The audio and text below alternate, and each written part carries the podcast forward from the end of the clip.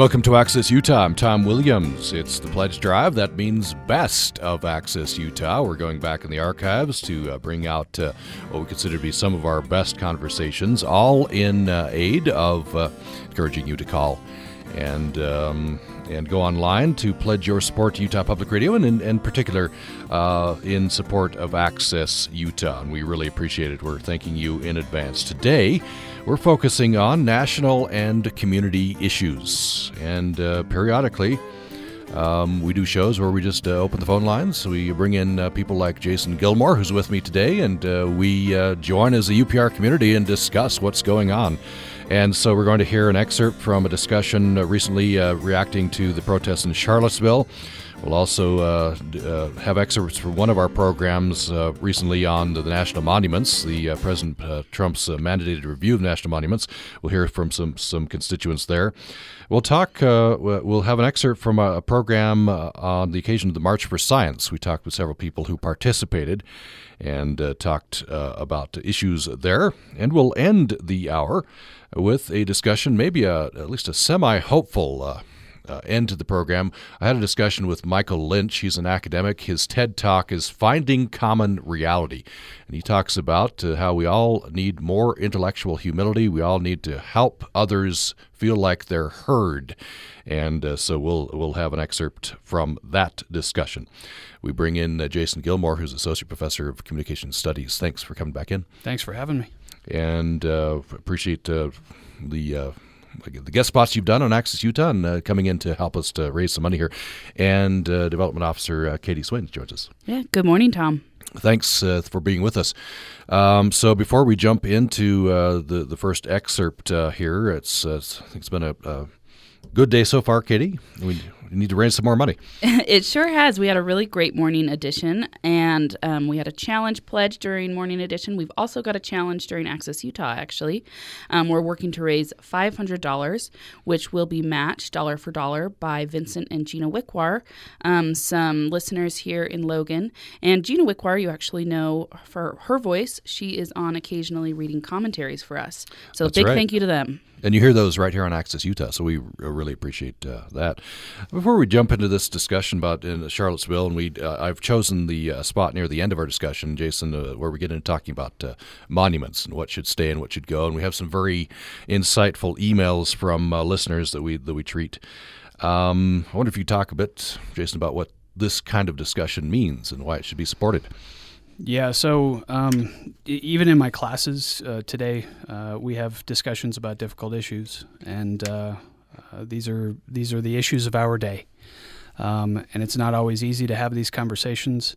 Um, but usually, when you have a conversation that maybe makes you feel a little uncomfortable or that you feel is difficult, uh, that's where most attention needs to be placed. Um, and so, uh, a show like Access Utah, a station like U- Utah Public Radio, is exceptional in uh, in making sure that we are talking about the issues that are difficult for us, but that are important to uh, the way we see the world and the things that, that, are happening in the world and the issues that we need to address. Mm. So, I was just thinking a, uh, a, couple of very recent examples. I didn't choose these for the program today because they're so recent, uh, but we had a, a I thought a very insightful discussion on the sham battle out in uh, in, in Wellsville, um, and we had some uh, representative Native American organizations. Um, by the end of that discussion, I was very hopeful, Jason, that that, that the, the Native American uh, tr- uh, tribes uh, organizations and Wellsville City could work something out, and that both sides wanted to work something out. Sure, that's very gratifying when you're part of a discussion like that. Yeah, indeed. I think it's uh, it's incredibly important. The fact that we all kind of have a truth that we need to bring to the table, uh, and the fact that you know, again, we're we're listening to one another, and that there's a platform for that uh, is incredibly important. So. And voices be heard. We had a, pro, a program recently, uh, I think you probably heard it to Katie, uh, on uh, DACA, Deferred Action for Childhood Arrivals. We had um, our producers uh, went out and found a student at USU who's a part of the DACA program. And she was she was able to make her voice heard. That was an incredible program, Tom. We had a lot of feedback, I think, from other listeners, and even here on staff. I think all of us were really riveted to the program. Um, like Jason was saying, it's incredible to have a platform to be able to have these sorts of discussions and to talk about difficult issues that really matter, not just on a national level, but as we saw from your program right here in Logan, Utah, right here at Utah State University, our peers, our colleagues, our friends. And Katie, you're a, you're an alumna I of am. Access Utah.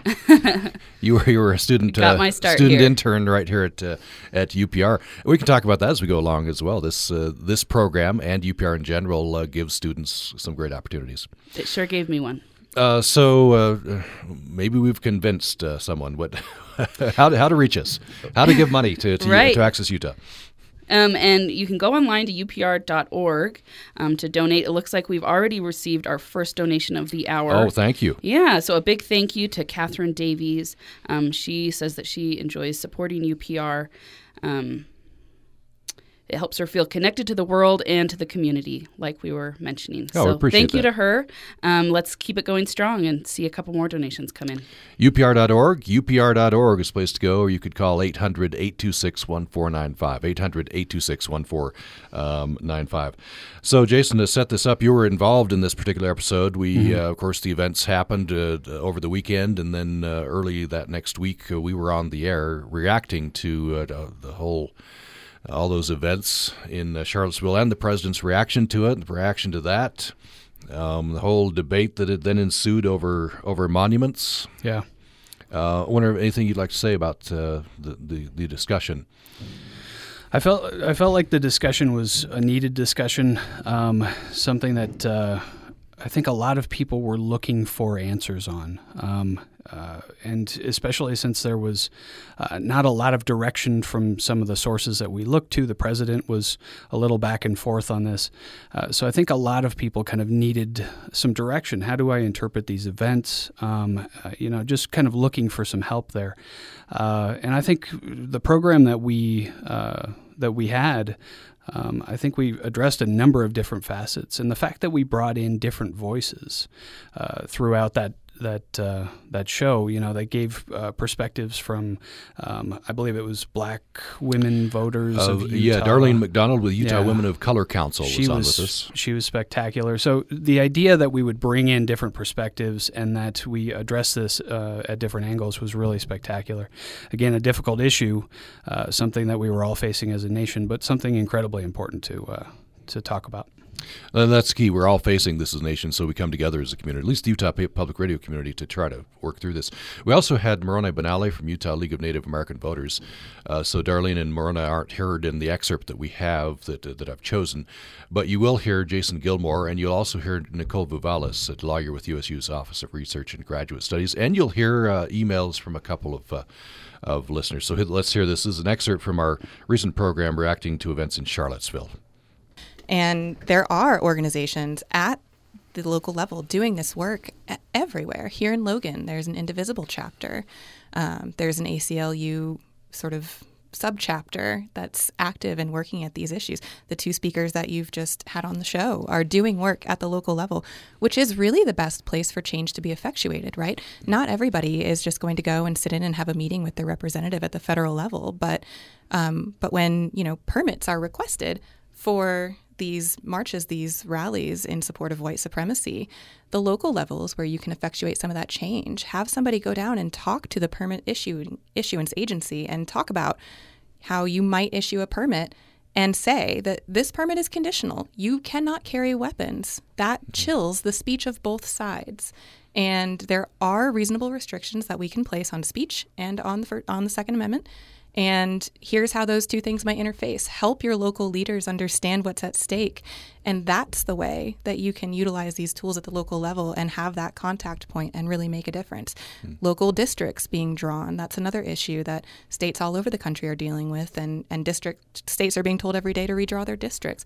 Join some of those organizations and do that work at the local level. You have the greatest chance of making an impact. Our local leaders are very responsive. I went to a number of the legislative town halls that the state level legislature had over the course of the session and you can go up and you can have a meaningful conversation with your elected representative and and so when folks are angry i think it's a great idea to redirect that to local action that you can take and it, it i have seen it make a difference hmm. Let me read an email. This is from Susan Jealous from uh, Newton, who says The people of Logan's Stand Together group are appalled by the events that took place in Charlottesville last weekend. In reaction to the display of hatred and violence in Charlottesville, we sponsored a rally and march in Logan last Monday night. The rally uh, last Monday night included lots of positive signs about replacing hate with love and includes love each other signs, which were designed some time ago by Becky Lewis Winstead of USU's art department. Many participants in the rally asked for the signs in their yards, so Stand Together mounted a project to print and distribute these signs, which also include a list of diverse types of people, such as blacks, immigrants, gays, veterans, rich, and poor. If you'd like to order a sign, go to the Stand Together Logan Facebook group and look for information about the signs, or come and find us in front of the old Cache County Courthouse, 200 North and Main Street, this Saturday, August 19th, between 10 and 11 a.m. And uh, Susan uh, ends Stand Together is a group of people in Logan who came together last November with a commitment to promote human rights, social justice, compassion, peace, and protection of the planet. That's Susan Jealous from Newton. An example of what you were saying, Nicole. Uh, let me uh, let me jump into this uh, email. This will get us into uh, monuments and uh, and what do we do about this? There has been a trend across the South in some cities uh, to take down some of the Civil War, the Confederate monuments. Um, I recall it was at New Orleans where the the workers taking down the monuments had flak jackets on, and, and yeah. you know some have done it in the middle of the night. This has been very controversial. Um, and so this is an email from uh, Michael Timmons, uh, Professor Emeritus of Landscape History at USU. Uh, he says, throughout history, humankind has created monuments and memorials to events deemed significant. These markers, whether crafted or crude, create a web of meaning that serve to inform and educate future generations. Our understanding and appreciation of what has transpired in the past is enriched by these reference points. One of the most moving experiences of my life was to visit a visit to Dachau, the notorious Nazi internment camp near Munich. Rather than bulldoze the site and pretend it never existed, the atrocities never happened, the outline of the compound has been preserved, a barrack can reconstructed, interpretive display provided, along with pieces places for prayer and reflection. This is an appropriate response to a landscape filled with conflicted meaning, rather than total purging of history that suddenly seems fashionable with respect to mid 19th century American Confederacy. In an enlightened society, we can do better than destroy places of, of simply for, for a feel good moment at the height of passion. Surely we can take a more reasoned approach than that demonstrated by the Taliban in their destruction of the 6th century uh, Bamiyan Buddhas in Afghanistan, or that displayed by ISIS' destruction of the ancient city of Nineveh, and countless other antiquities, simply because they did not mesh with the political correctness of the prevailing winds of change of the time. Michael Timmons, Professor Emeritus, Landscape History, USU LAEP Department. Uh, Jason, what's your response this? Um, so I have a different point of view, uh, and so I, I, respect the, the the notion that we need to recognize our past. Um, and uh, I mean, I've said it uh, throughout today, um, and I think a number of people are saying this on the national level that obviously we can't forget. Um, we can't forget slavery. We can't forget that the Confederacy stood for slavery um, and that these are pieces of American history uh, that tell the, the, the full story. Um, but I think there's a difference between uh, preserving uh, Auschwitz on the outside of town than preserving symbols uh, that are that reign over the public space in these uh, towns and cities. Um, and so there's there's kind of uh, a dual approach I think that's happening in the South, right? This is the, these are uh, movements that are happening from Southerners who are taking over their cities and saying we want to be uh, something different from this. So on the one hand, you have the Baltimores and you've got the uh, Charlottesville and you've got uh, New Orleans who are taking down and saying we're done with this, right? Uh, we're done with having these figures of of our past reign over us as if they were the iconic people we should look to, right? Because throughout the the town, you don't have monuments to Washington and monuments to the rest of American history. You have monuments to a failed cause, um, and this these are words that come from uh, paraphrasing from the mayor of New Orleans, who is who is a Southerner. Um, the other approach is that in those spaces, such as Alabama, where it is unlikely that we're going to see as much movement uh, to take down these monuments. If you go to the Capitol uh, in Montgomery, uh, there's a star embedded in the ground uh, on the state Capitol grounds where Jefferson Davis gave his inaugural speech, uh, and that that city is littered with Confederate monuments. It was the cradle of the Confederacy. It was a slave market. It, it's it's an incredibly complex space.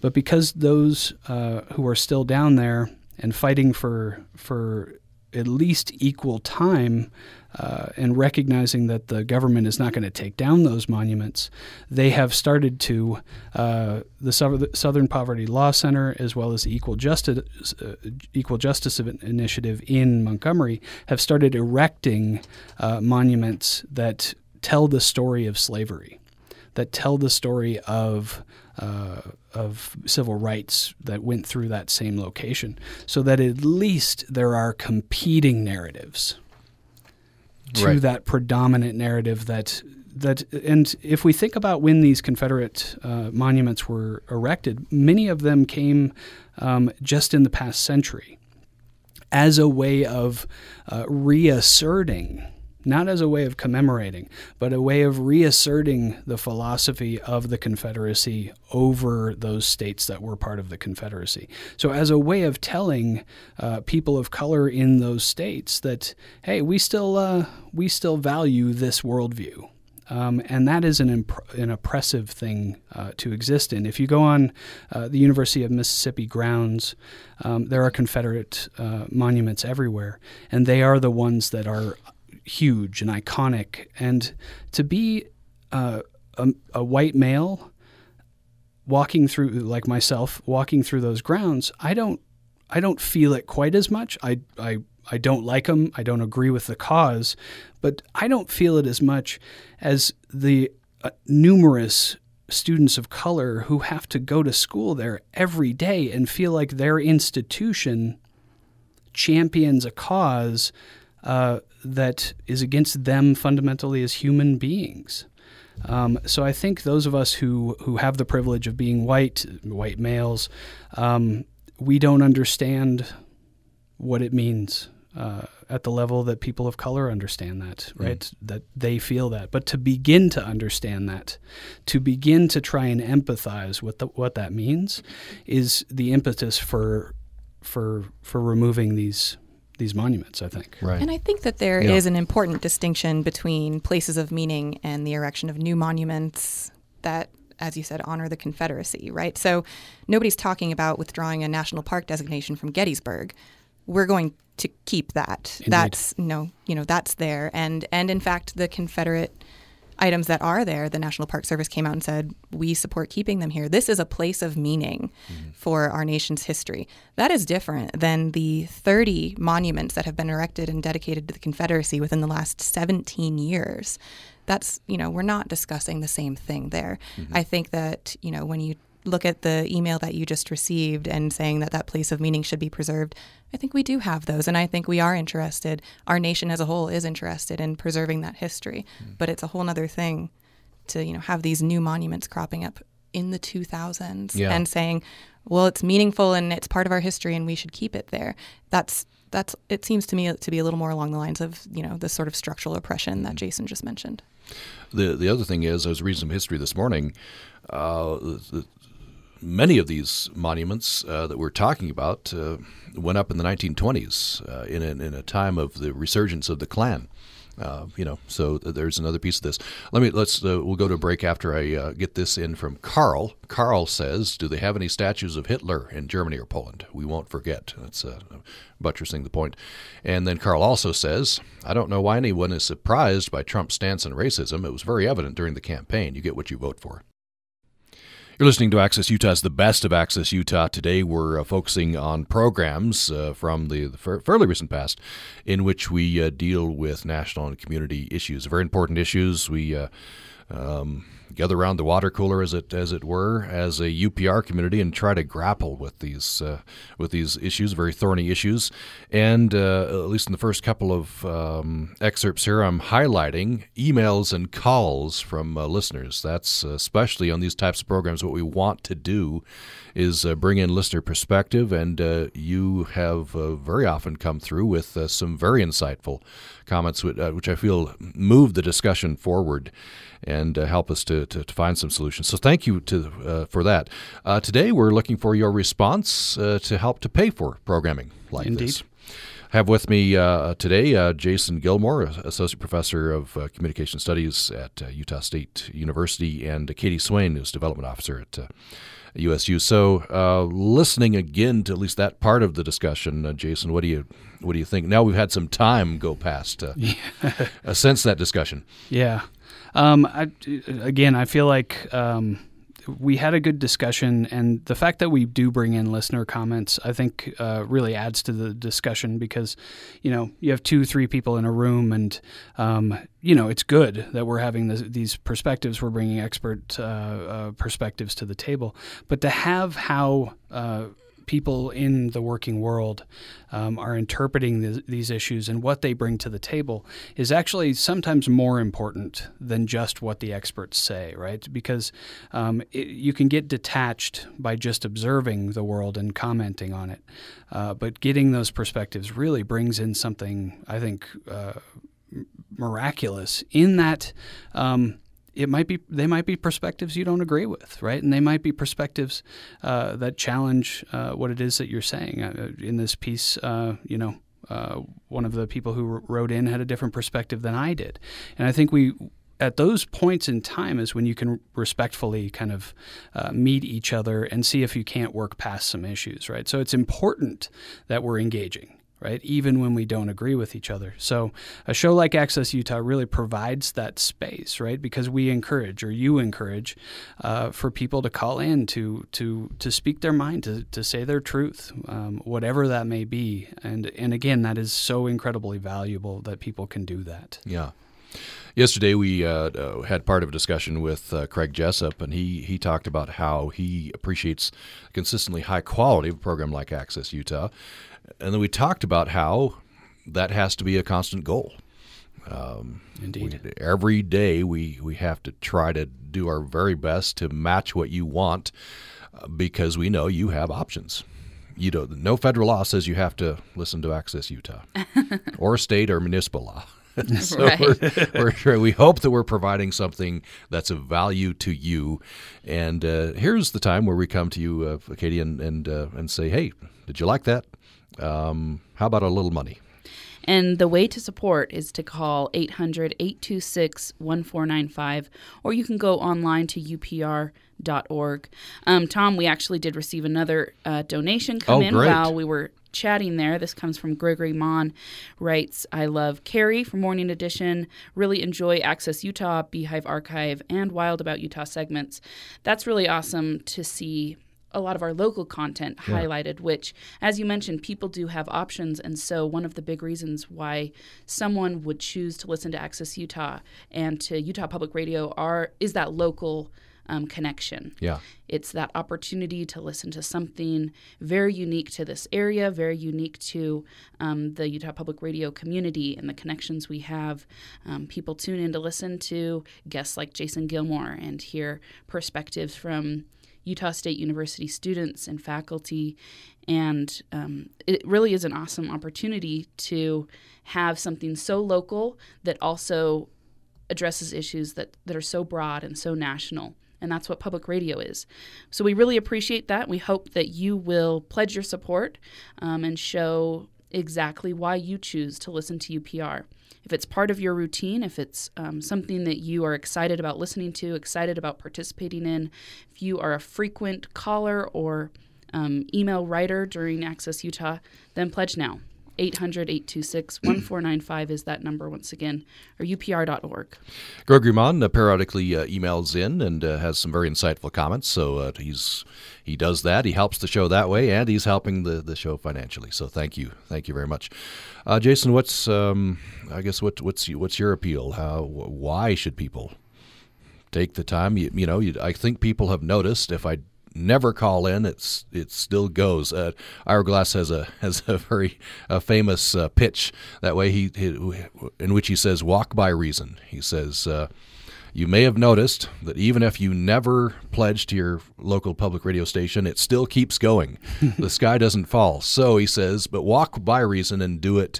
Uh, you know, do it out of out of uh, goodness, the warm feeling, the sense of community you'll get um, by by pledging. Yeah, I mean, not only just to sustain the the the presence of public radio in our lives, which is so incredibly important, uh, but perhaps to improve it, right? To add to it, to to to uh, uh, give more opportunities to people to come in to produce new uh, uh, radio shows, right? New perspectives, again from that Utah perspective, from that Logan perspective, but also with a, a, a casting view on national issues and international issues and intercultural issues. Um, so it's not just about sustaining the, the the, the station, right? That is an important part of it. Obviously, uh, we need to keep things uh, running, but but again, um, the idea that we want better and better representation through our uh, media sources, specifically public radio, uh, the contribution is incredibly important for that reason. Um, and you know, I spent a lot of years listening to public radio and not uh, not supporting it. And again, I thought the same thing, right? It's it's not fallen, it's not going away, and so, um, you know, I didn't really ever think about doing it, um, and uh, I was wrong. Um, I'm a sustaining member now, uh, and uh, I will forever be a, a, supporter of public radio because now I see the, the, the kind of internal workings of this place and the amazing people who are here, uh, and and the vision that all of you have for uh, for producing and representing your community in such amazing ways. Uh, so I I just encourage everybody to uh, to to reconsider if you haven't if you haven't uh, if you haven't donated before or if you haven't become a, a member before uh, please do so and Jason does about everything. He's he's on uh, periodically with these types of discussions. He's a he's a sustaining member, and he brings us content. So uh, you know we, we, we, should mention 52 Strong, 54 Strong, the the Brazil uh, series that you did. Uh, fascinating, shorter pieces um, that uh, really add to the, to the the overall content of, of Utah Public Radio. So, Jason, uh, we got the contact points up here. I wonder if you could uh, give those. um, yeah, so the number is 1 800 826 1495. That's 1 800 826 1495. Also, focus on upr.org. It's super easy and uh, just a couple of clicks, and, uh, and you're on your way. Um, and we should mention that if you're listening in the evening, if it's dark out, um, then use the upr.org. So we do we do have the program in the morning. We repeat it in the evening. So we're you'll be hearing the numbers uh, here, but if it's evening, then it's upr.org, and we still want your pledge. we certainly do. Every little bit counts. Absolutely. So 800-826-1495, 800-826-1495, or upr.org. Let's take a break. When we come back, we're going to be hearing excerpts from a, a, program about the national monuments, uh, Bears Ears and uh, Grand Staircase Escalante. We'll also hear an excerpt from a program uh, on the occasion of the March for Science, the marches that happened across the nation uh, recently. More following this break. Programming on Utah Public Radio is made possible in part by our members and the Cache Valley Visitors Bureau featuring community concerts in Logan's Tabernacle Monday to Friday and celebrating 50 years at the Caine Lyric Theater and 25 years at Utah Festival Opera and Musical Theater. More information available online at explorelogan.com. You've probably heard the expression, build a better mousetrap, and the world will beat a path to your door.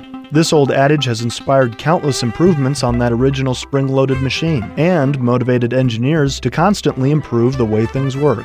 That same drive to make things better also shows up in engineering classrooms. Engineering education researchers at Utah State University are studying new teaching processes, exploring theories about how people learn and retain information, and redesigning the classroom experience to put quality teaching first. Improving engineering education, experts say, is one of the most important steps to increasing the number of students who graduate with an engineering degree. Support on Utah Public Radio for Creating Tomorrow is provided in part by our members and the College of Engineering at Utah State University offering an engineering education PhD to help today's teachers become tomorrow's engineering education leaders.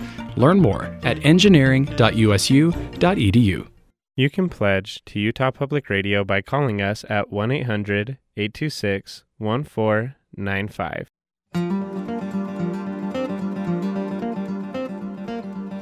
Thanks for listening to Access Utah. I'm Tom Williams, and uh, we are uh, doing the best of Access Utah. It's uh, become our tradition during the pledge drive. We are in the pledge drive, and uh, you know what that means. We're looking for your support. Um, I, I, didn't mean to say it so ominously. It's uh, it's it's. Uh, I meant to have a collegial tone when, when I said that. We're looking for you.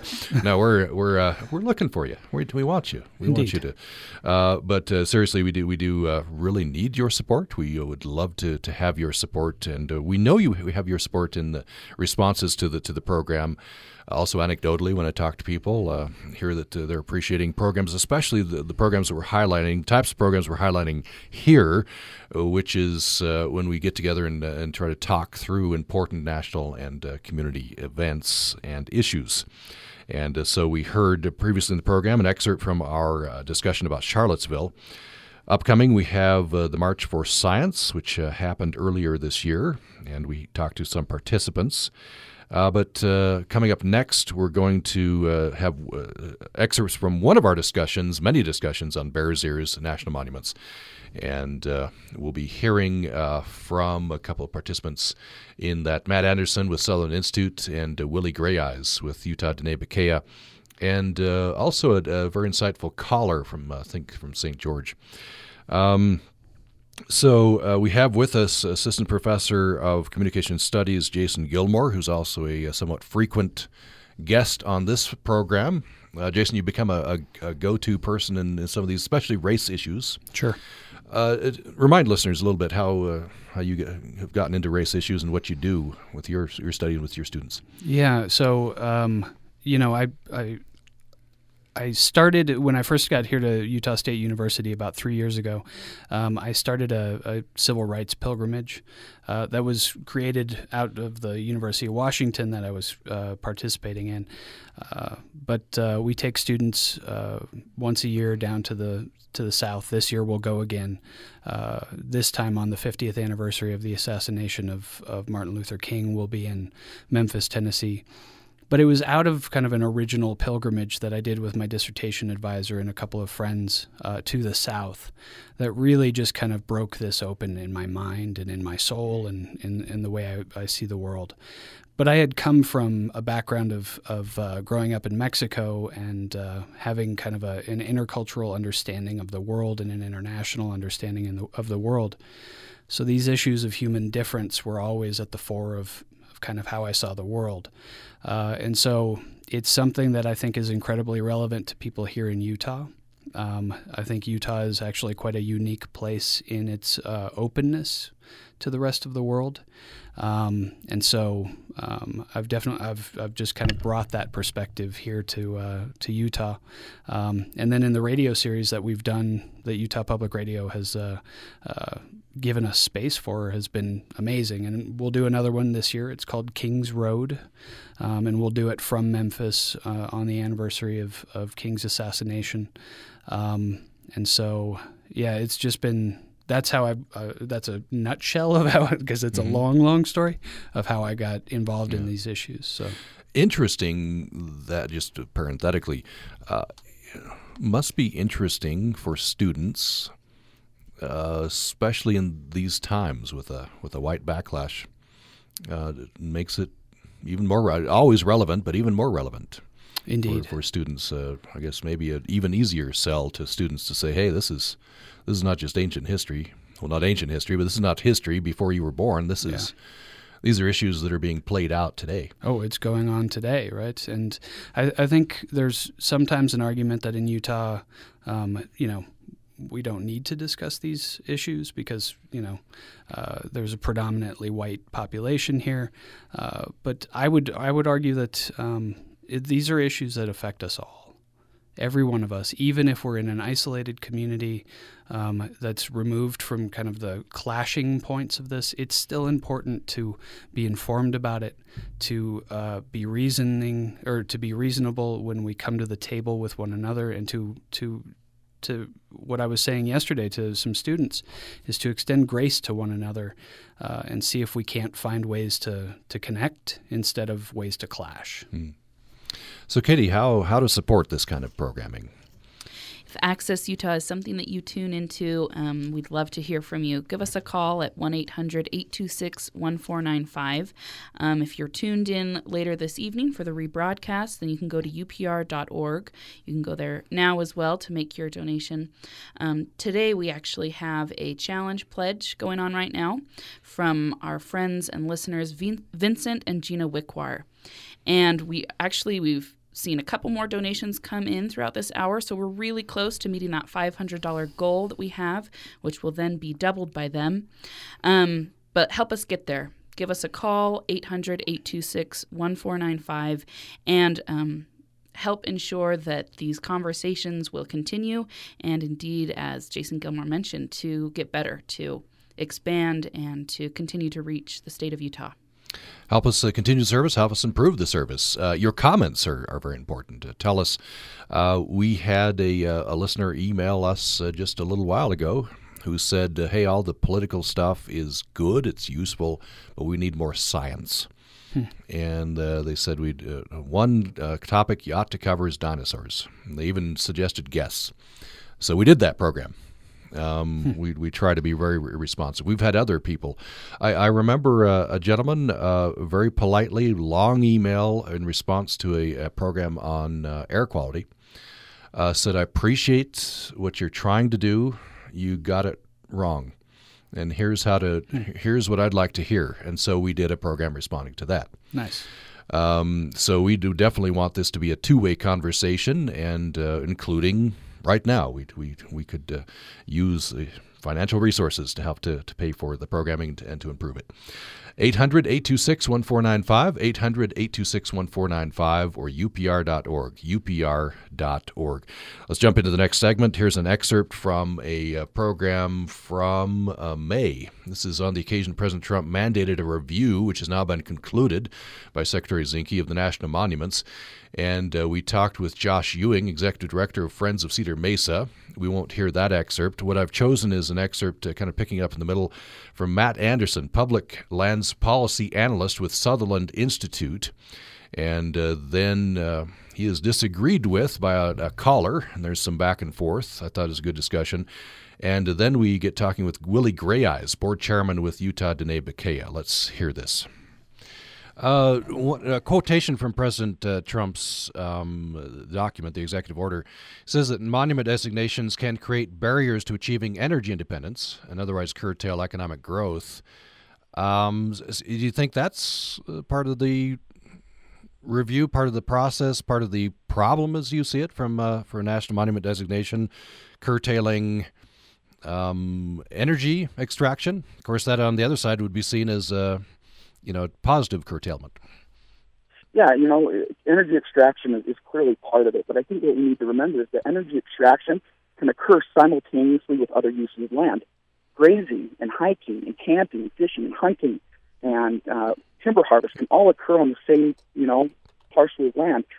Sadly, there's been a false narrative put out there that, you know, it has to be either a, a or a lose. And we in the West, we know that our public lands don't have to be about winners and losers, and that our public lands can and quite frankly ought to be put to multiple and often complementary uses. They can complement one another even.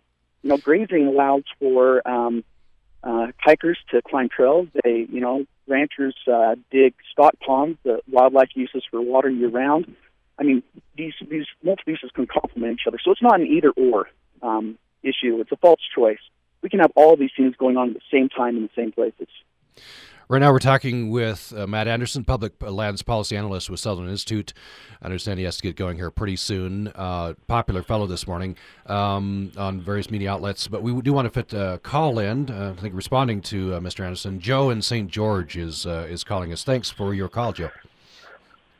Good morning, Matt, Matt. I just want to make a comment concerning Matt's comment about Garfield County. Now, I own a home in Garfield County, and I think I know a little bit about the county. Uh, the uh, current economic situation in Garfield County is not due to the monument. The, the, the current situation is due to the fact that Garfield County's industries have withered away, and not due to the monument, but simply through lack of demand.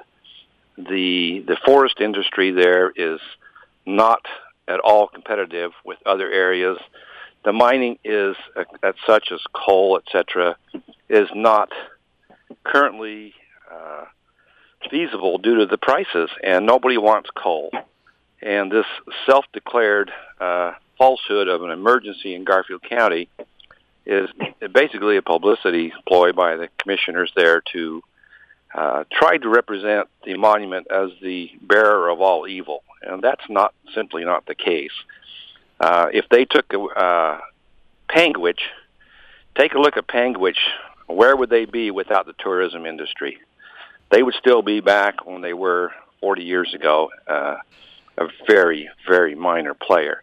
And they're actually doing quite well because of the tourist industry. And that is what drives Garfield County. And let's take a look at the dollars produced by tourism in Garfield County. Let's match that up with dollars produced by the livestock industry, the forestry, the mining industry, and let's see who comes out ahead. And I think, uh, Matt, you'll find that uh, actually tourism is the big draw there. Thank you very much. Okay, th- thanks, Joe and uh, St. George.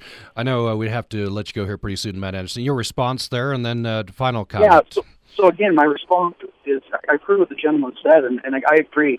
Tourism in Kane and Garfield counties is extremely important. But again, he's painting this false narrative that it has to be an either or solution. There was tourism going on in Garfield and Kane County long before the monument ever happened. That's a fact. And so I think um, it, it's an issue that, he, that he's facing. The other thing, too, is there was a study done by Utah State University a couple of years ago talking about the uh, economic impact that's um, had on grazing in Grand Staircase. And it's a loss to the local economy. I believe it was uh, something like $17 million a year that they've seen with the monument. I get that tourism's there, but it can happen at the same time. And so clearly there's economic loss. And again, to, to clarify, how do you explain a 67% decrease in high school enrollment? Yes, coal, the coal industry is not doing as well as it once was. I get it. But there's clearly more at play than just that. When you shut down you know, one of the largest coal fields and clean coal fields in the entire country, this is the impact you have. Matt Anderson, who is public policy, public lands policy analyst with the Sutherland Institute. Uh, I know we have to let you go here. Thanks so much for taking time with us. Hey, thank you for your time, sir. Have a good day. Thank you. Uh, we'll take a break. When we come back, we'll have uh, Willie Grayeyes, board chairman with Utah Diné Bikéyah. We bring in now Willie Grayeyes, board chairman with Utah Diné Bikéyah. Uh, Mr. Grayeyes, am I pronouncing the name of your organization correctly? That's perfect. Oh, okay, great. Uh, I'm I'm glad. uh, tell me what Utah Diné Bikéyah is. Uh, Utah Diné Bikéyah is a uh, grassroots organization with all Native Americans uh, representing the Utah San Juan County uh, chapters. there are seven chapters on the Navajo Reservation within the state of Utah under San Juan County. So uh, those are the uh, the people and grassroots people that have uh, very high uh, ancestral interests uh, to the land and the landscape of uh, the Bears Ears regions. Okay, uh, what what do you think of this review that President Trump uh, Trump wants wants done? Is this positive or, or negative? Well, I I'm sure that the uh, the uh, the understanding that I have is that the uh, the overreach uh, strategy or statement that has been made by the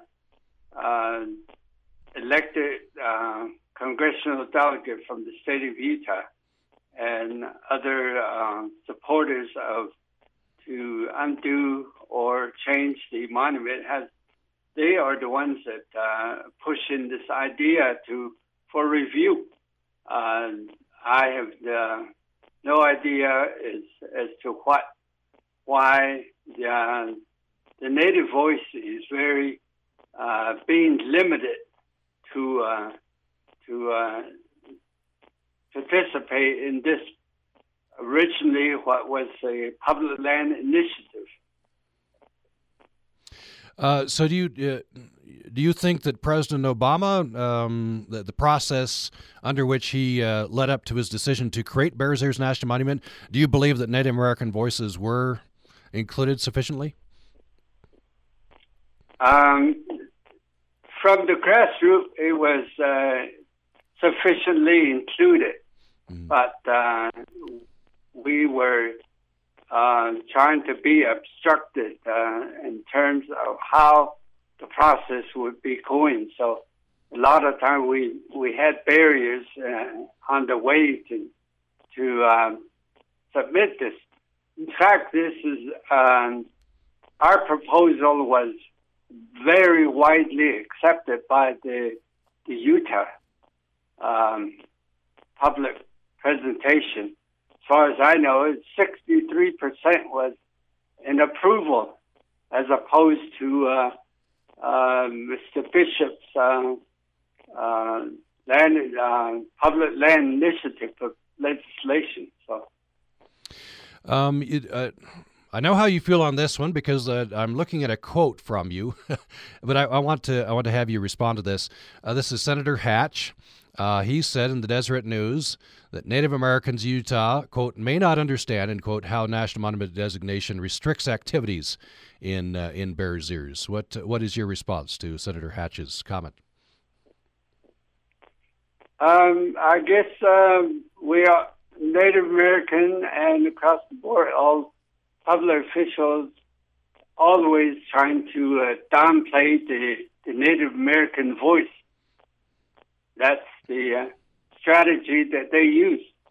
We are extensively understanding what the uh, the public regulation uh, that is applicable to all kinds of establishment, national park, conservation area, wilderness area, and particularly the um, the monument establishment. What does what does monument status mean then to, to you to to Native American uh, peoples? This is this is a sacred area to you, and monument status helps protect it. Is that how you see it? That right now it's under protected, totally understaffed in terms of enforcement.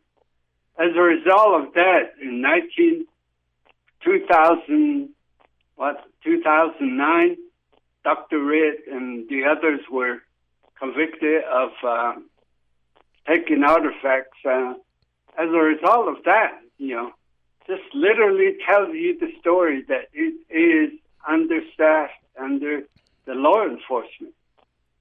So, how how much can we display in terms of for the public to understand or for the elected officials to understand that. So that demonstrates literally, clearly, uh, what can happen. And it has happened. Tragedy.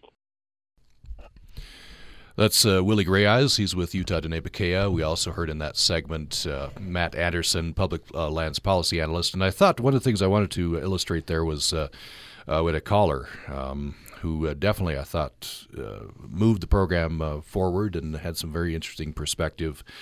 And uh, that's one of the things I very much appreciate in the programs that we're highlighting today, that where we get together as a community and try to grapple with issues we do definitely open the phone lines, uh, uh, offer email, and uh, you very often come through with some very insightful uh, comments, which which I appreciate. Um, and I, I think uh, you would agree, Jason Gilmore. Oh yeah, um, yeah. I'm I'm always looking forward to it. There's always that moment of all right, okay, what do they think? Mm-hmm. Um, but it's always a moment of opportunity, right? Uh, a, a, moment of, of potential connection with somebody, um, as well as a moment of uh, of understanding what perspectives are out there that are predominant in our society. Um, and again, uh, we were talking off the air about this, but I think it's it merits saying here is that um, we need to listen to each other. Even when we disagree with each other, we need to listen to each other's perspectives uh, and not be so quick to kind of cast judgment on them, but listen. And uh, one of the tactics that I've learned through uh, a lot of years is is the tactic of turning to wonder.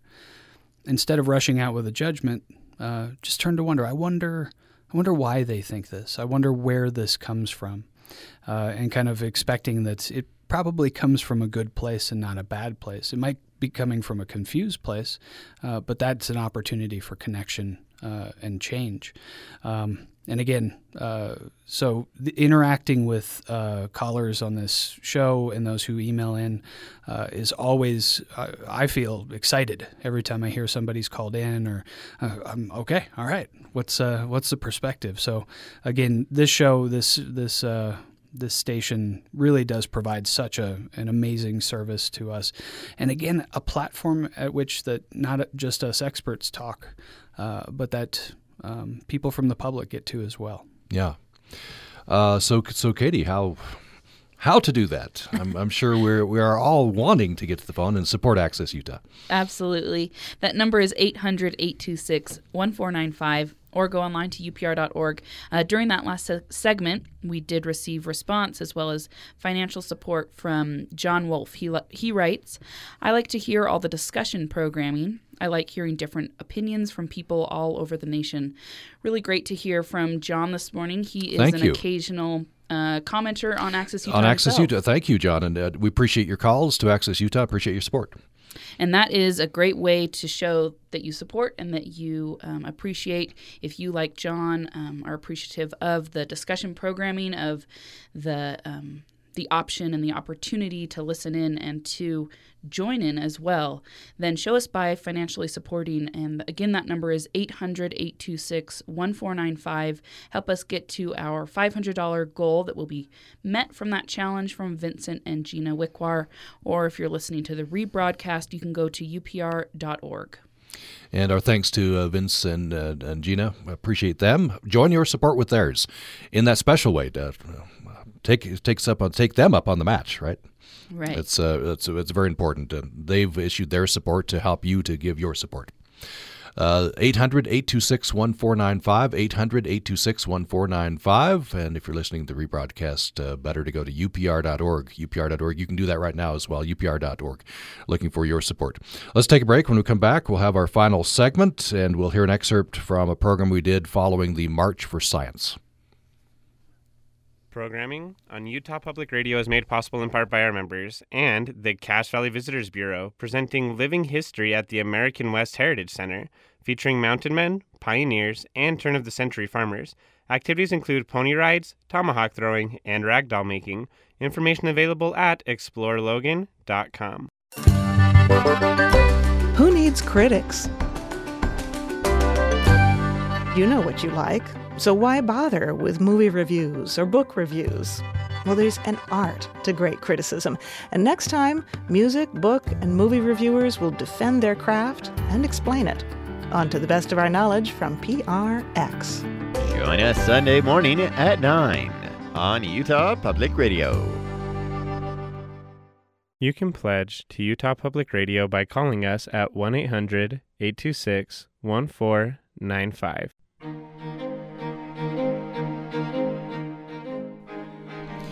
Thanks for listening to Access Utah. We've reached our last segment, and uh, uh, we are doing Best of Access Utah today during the pledge drive. And today we're highlighting uh, those programs where we get together and uh, try to work through, as a UPR community, some uh, national and community issues, important issues. We've heard uh, excerpts from our program reacting to Charlottesville. We've, ta- we've had excerpts from one of our many programs on uh, Bears Ears, National Monuments. And uh, next up, we're going to hear an excerpt from a program uh, talking to participants and organizers of uh, March for Science, which uh, you recall uh, happened uh, in April. of, of this year. Um, so we reached out to some participants. We wanted to get their perspective. Why did you march? And to have a discussion. A good discussion ensued. And let's go directly to that.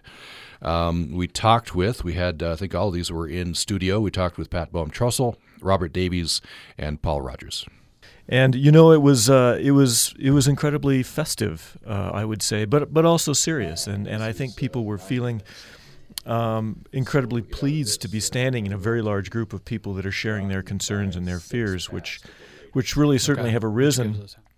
I think from a feeling that that evidence-based policymaking is taking a back seat, and so certainly I would say that the, the spirit there and the signs and everything was was a support for science, but it was it was a support for science in a context, which is a call for evidence based policymaking. Mm. And and I think a lot of people are, are feeling worried about that and just coming together in a community uh, and and seeing lots of other people feel that too was was helpful for many of us. Mm. Let me start, Rob Davies, with with you with this question. Um, there has been some debate in the scientific community over you know, we're scientists. We shouldn't get involved in the political sphere. Um, but I, I, think the premise behind the overall March for Science, if you go to their national website, is uh, essentially they don't use these words. The, the, that horse has left the barn. We we need to get involved. There's an attack on evidence-based policymaking. Well, certainly, I think, um, uh, and there are there are cases to be made on either side. There are certainly concerns. I think sometimes scientists feel that participating in something that has any kind of overtone of political, overtly political, maybe um, they risk their credibility. There's actually been some scientific study on this very thing, and, and it turns out the public does not view scientists as losing their credibility when they get involved in public policy, or at least not necessarily.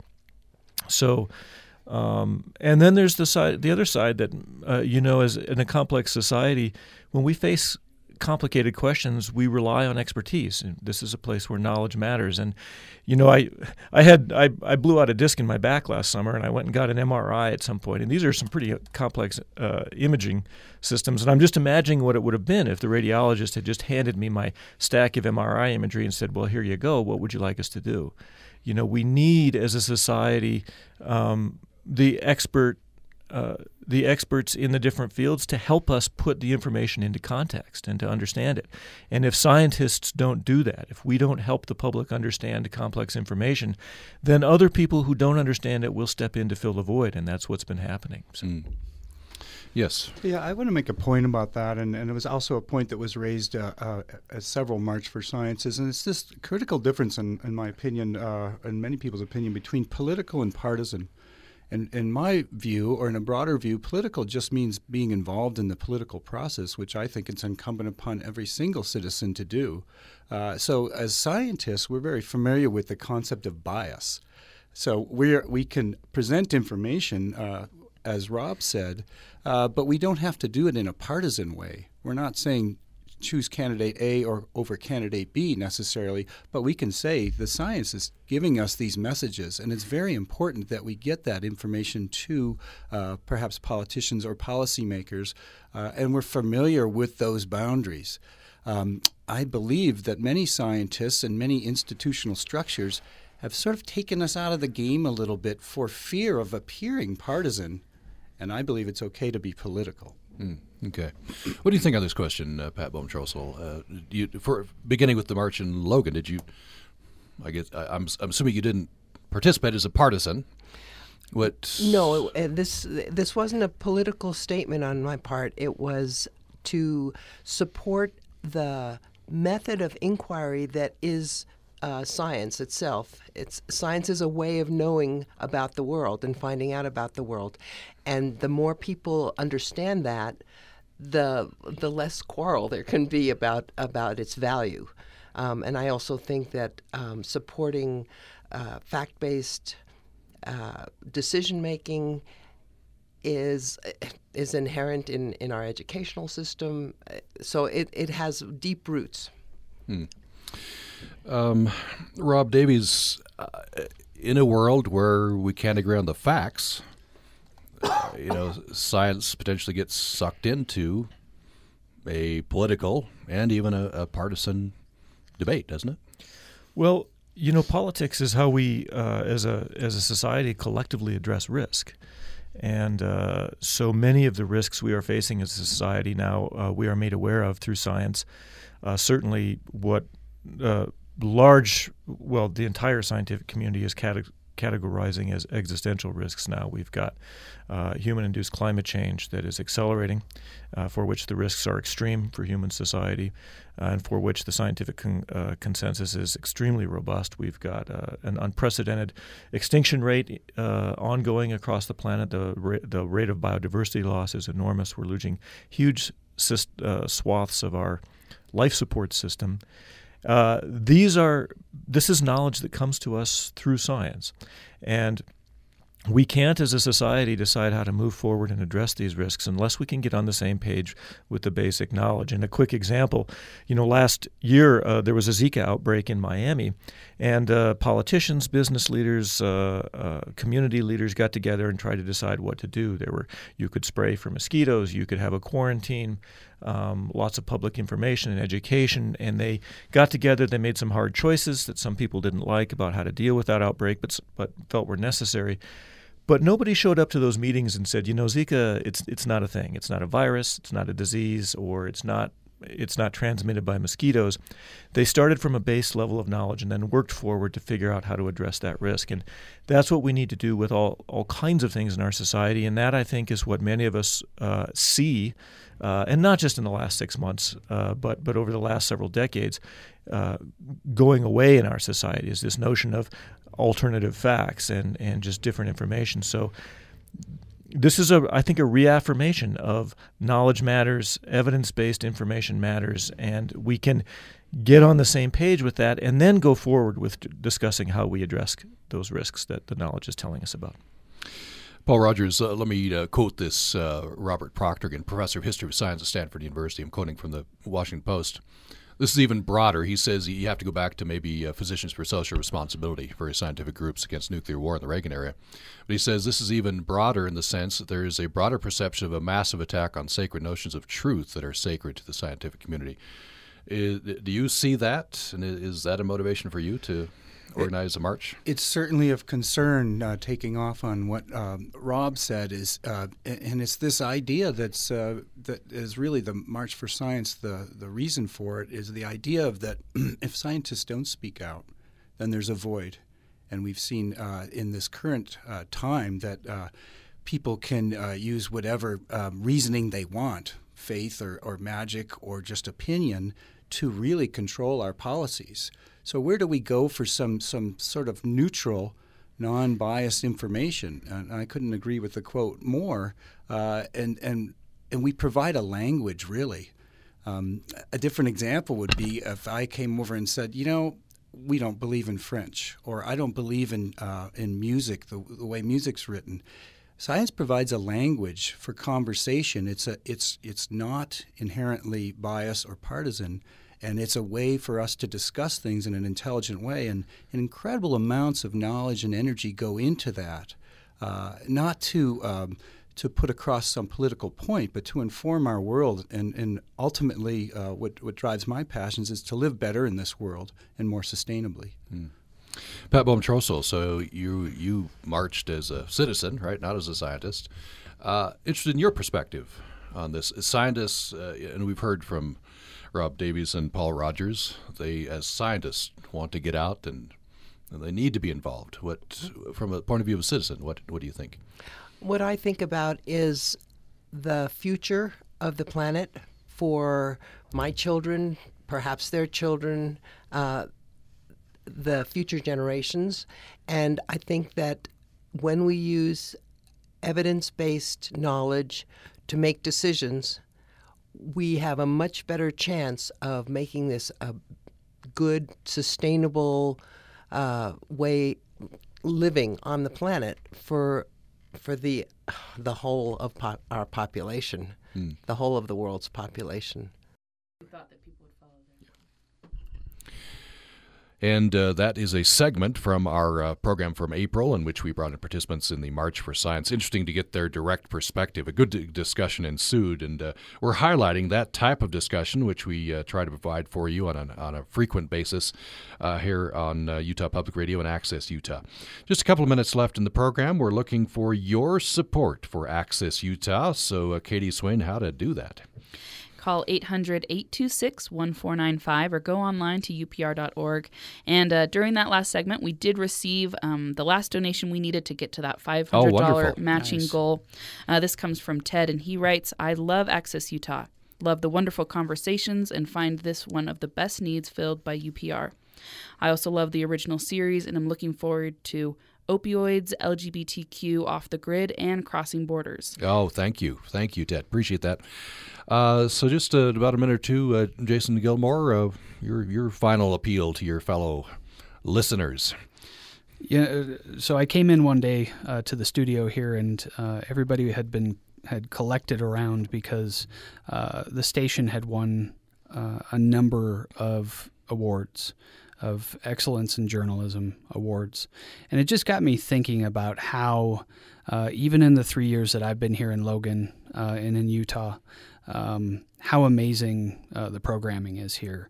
Um, and how much how much innovation and creativity um, comes from not only the core here at Utah Public Radio, but in the students that are brought in the door uh, to work here from Utah State. Um, so, uh, if you're in Moab um, or if you're in Logan or anywhere in between down in St. George, um, this you should definitely value this. This is something that's important and is getting, uh, I would I would argue, exponentially better.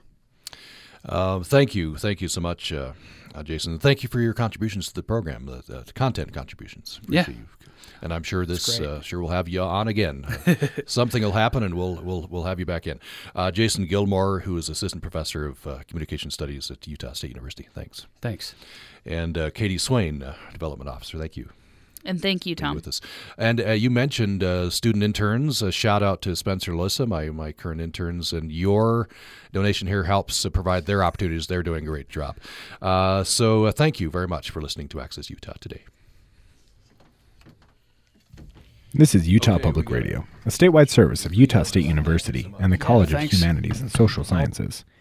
Heard on KUSR Logan, KUSK Vernal, KUSL Richfield, KUST Moab, KCEU Price, KUSUFM Logan, also heard online at upr.org.